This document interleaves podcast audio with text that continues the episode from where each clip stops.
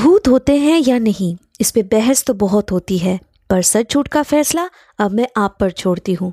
तो स्वागत है आपका घोस्ट स्टोरीज इन हिंदी में, जहाँ मैं हूँ आपकी होस्ट विदिशा और अब से हर हफ़्ते शुक्रवार को आप मुझे सुन पाएँगे एक्सक्लूसिवली ऑन स्पॉटिफाई आज ही घोस्ट स्टोरीज इन हिंदी को स्पॉटिफाई पे फॉलो करें और बेल आइकन को दबाना ना भूलें, जिससे मेरी हर कहानी आप सुन सकेंगे सबसे पहले। तितलियाँ।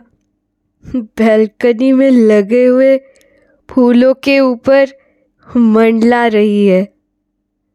तो चिड़िया भी आपस में कहा सुनी करे जा रही है। दीदी होती तो अब तक इनके तस्वीरें खींच के ही मानती। पर फ़िलहाल घर पे मैं अकेला ही टहल रहा हूँ। पापा मम्मी किसी काम से बाहर गए हुए हैं।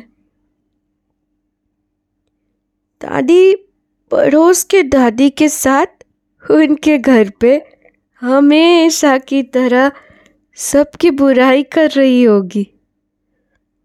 पहले मुझे अकेले में बहुत डर लगता था, पर अब ऐसा नहीं है, क्योंकि मैं अब बहुत स्ट्रांग हूँ। बिना दवाई लिए भी मैं अपने आप को संभाल लेता हूँ। ये ये जो कमरा बैल्कनी से लगा हुआ है, इसमें मैं और मेरी बड़ी बहन रक्षा रहा करती है। मेरी दीदी, रक्षा दीदी। इस दुनिया में उनके जैसा प्यार मुझे कोई नहीं करता। वो वो मेरे लिए चॉकलेट लाती है, खिलौने ले आती है और मुझे अपने हाथों से खाना खिलाती है। मैं उनसे नौ साल छोटा हूँ, पर मैं बाकी भाइयों जैसा नहीं हूँ। वो वो दा, दादी दादी कहती है बीस साल का होकर भी किसी काम का नहीं। मेरा दिमाग दस साल का है। पैदा होते ही मुझे मार डालना चाहिए था। मगर ये बात सुनते ही दीदी उन पर टूट पड़ती है। मेरा नाम भी उन्होंने ही अपने नाम से मिलाकर रखा है। मैं सब समझता हूँ। दीदी मेरे लिए रात में रोया करती है। हर साल राखी पहनाकर यही दुआ करती है कि मैं ठीक हो जाऊँ। पर इस साल का राखी हर साल जैसा नहीं रहा। ना उन्होंने मुझे खिलौने वाला ट्रेन दिया ना ही मुझे मिठाई खिलाई। मैं नाराज़ तो नहीं हूँ, पर उन्होंने साल के शुरुआत में इस बार मुझसे वादा किया था कि मुझे वो खिलौना ला कर देगी और मिठाई भी पक्का खिलाएगी। वैसे आज मेरे दीदी के ज़िंदगी का एक बहुत बड़ा दिन है। उनकी सगाई होने वाली है। हर कोई कह रहा था कि इस बार कोई अड़चन नहीं आएगी। वो क्या है ना, पिछली बार मेरे कारण उनकी सगाई टूट गई थी। मैं उनको बहुत समझाया कि मुझे छोड़कर मत जाए, पर वो मानी ही नहीं। उस घंटे से लड़के जीतू को भी मना किया था, पर किसी को मेरी बातों की परवाह ही नहीं थी। सभी का कहना है कि अब दीदी की उम्र ढल रही है। आगे कभी भी रिश्ता नहीं जुड़ पाएगा। वो माँ भी बोला करती है कि बिन बिहाई रह जाएगी। पता नहीं सबको उनको विदा करने की जल्दबाजी क्यों है। उनकी रक्षा करने की कसम तो मैंने ली थी। फिर फिर उस दूसरे आदमी की क्या ज़रूरत? रक्षा दीदी खुद बहुत बहुत कुछ जानती है। गाना, पढ़ाई, नाच, हर जगह वो आगे रहती है। मुझे उन पर नाज है। अरे ल, लगता है मम्मी पापा वापस आ गए। ढेर सारे गहने कपड़े लाए होंगे। बहुत पकवान भी बनेगा आज। मैं जाकर देखता हूँ। छुप छुप के देखूँगा तो किसी को मुझसे कोई शिकायत नहीं होगी। रक्षा दीदी परियों के जैसे सजी हुई है। रोज रात को मेरे माथे पे हाथ फेरते हुए जो लाल परी की कहानी सुनाती थी, बिल्कुल वैसी लग रही है। लेकिन वो सादे कपड़ों में मुझे ज़्यादा पसंद आती है। वो जो जीतू, उसके मिलने के बाद से मेरी दीदी ने अपना पसंद भी बदल लिया है। मेरे लिए उनके पास वक्त ही नहीं बचता था। मेरी आँखें तरस जाती थी उनको एक बार अपने सिराने देखने के लिए।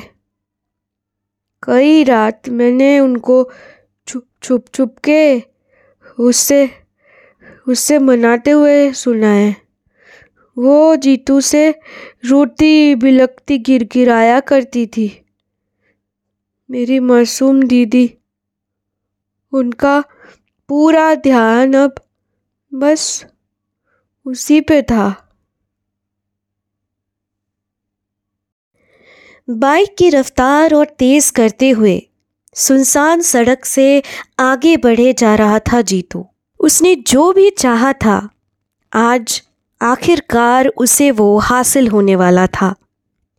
इस बार सगाई रक्षा के घर पे नहीं, बल्कि बाहर एक विला में किया गया है।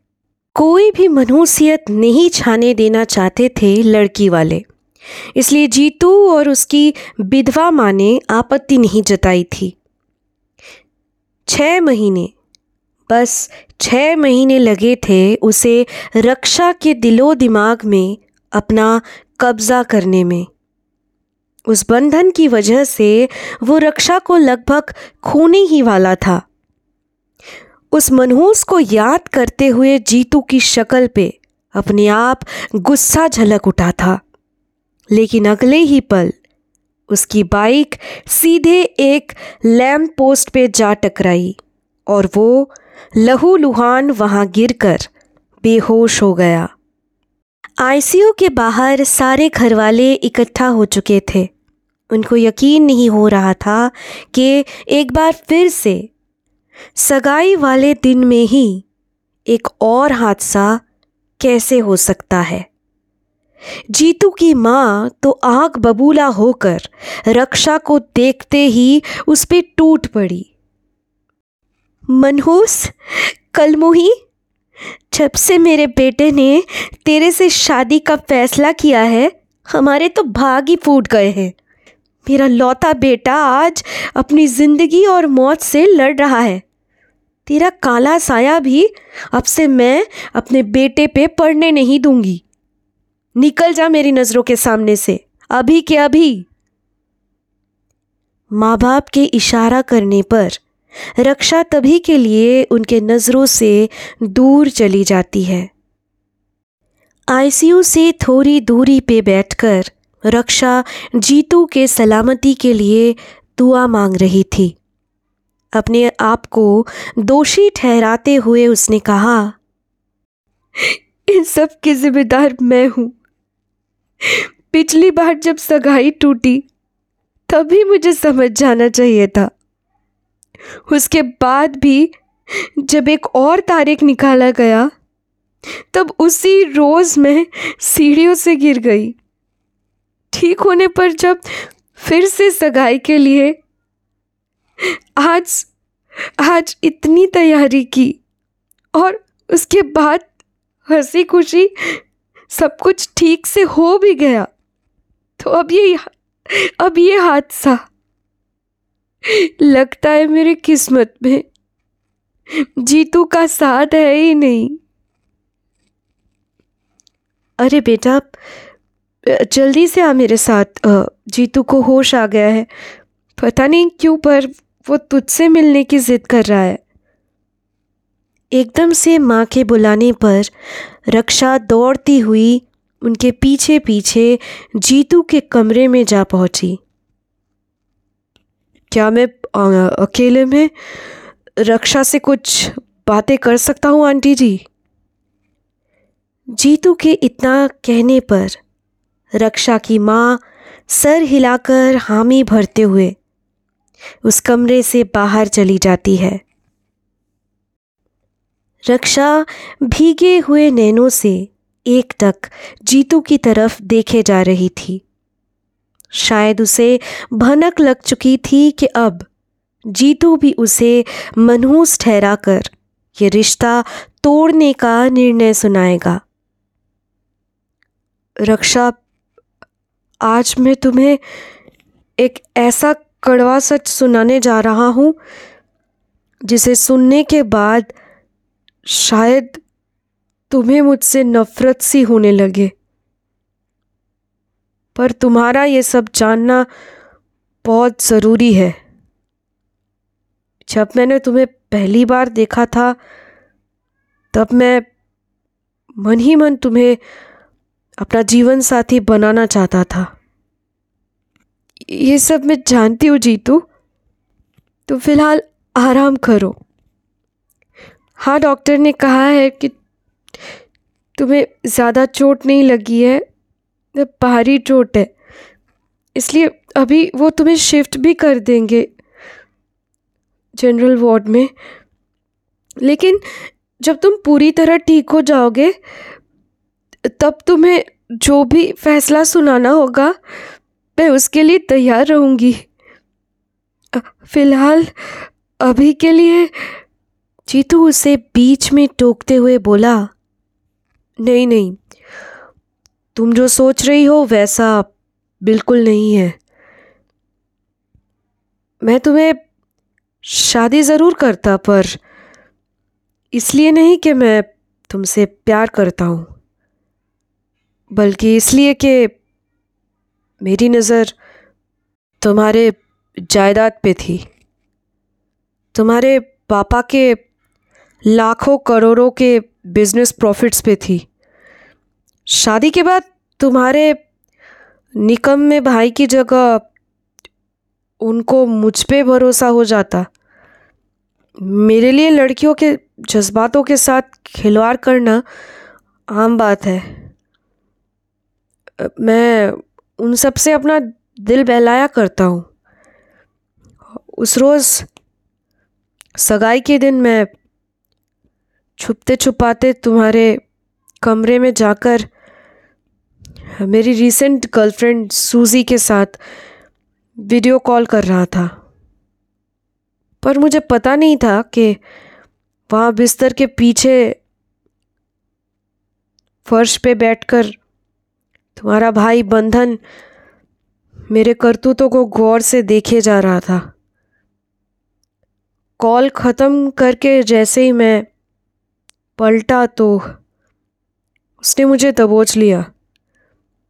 कई सवाल जवाब किए, मुझे धमकी भी दिया उसने कि मैं तुमसे दूर रहूँ, वरना वो मेरे सारे राज का पर्दाफाश कर देगा।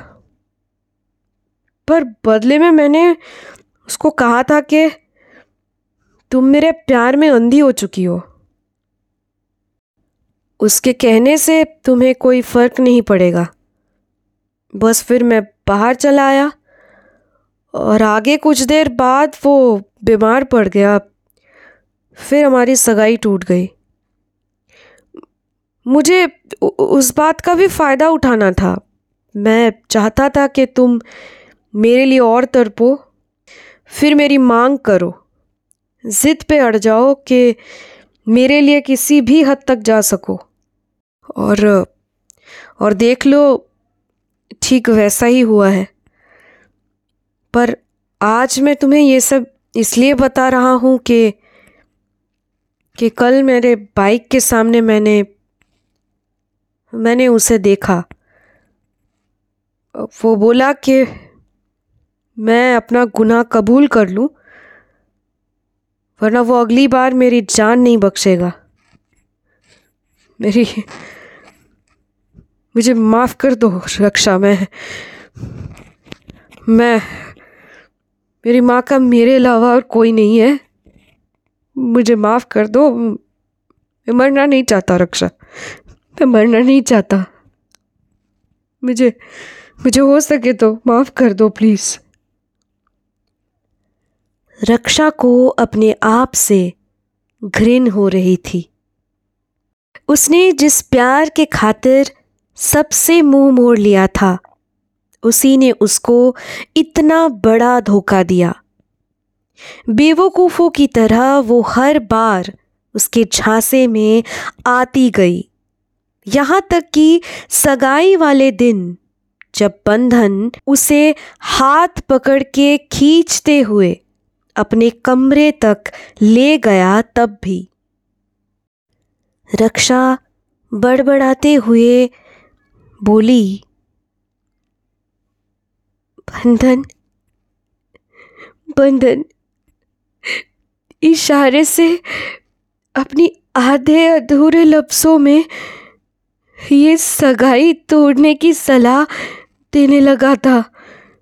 उसका कहना था कि जीतू सही लड़का नहीं है।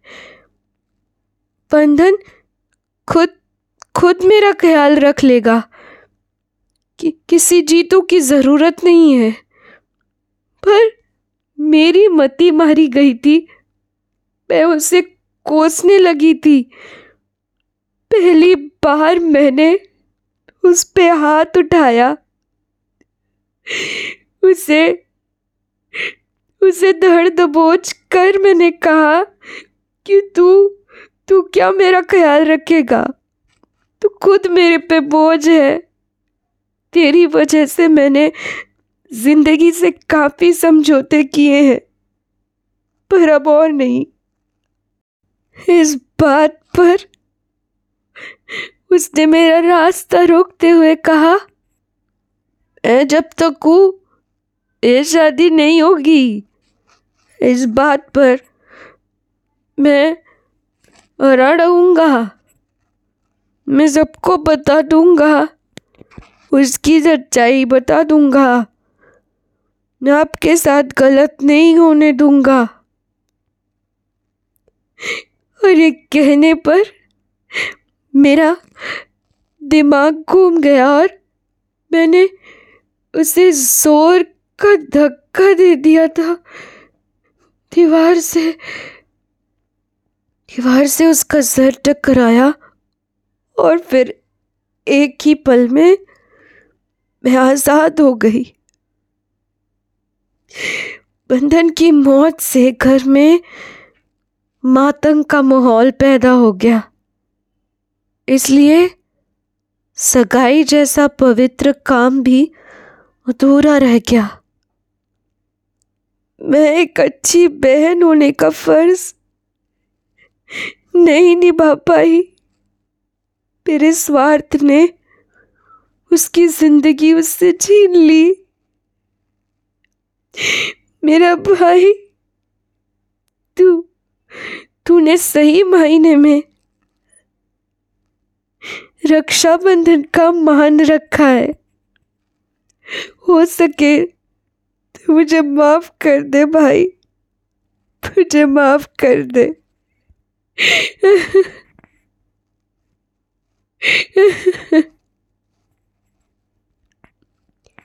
रक्षा के आँसू रुक नहीं रहे थे। अपने भाई की यादें उसकी और कमी महसूस करा रही थी।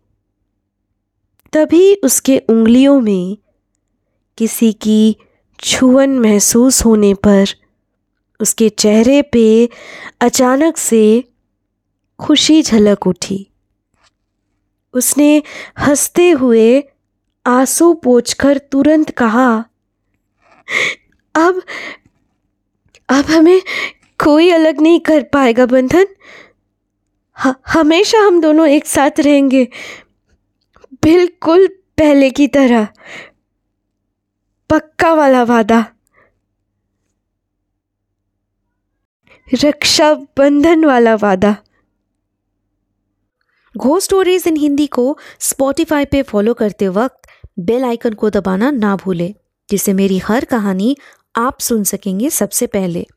अब से हफ़्ते के हर शुक्रवार को मैं आपके लिए लाऊँगी ऐसी कहानियाँ, जो आपके डर के परिभाषा को बदल के रख देगी।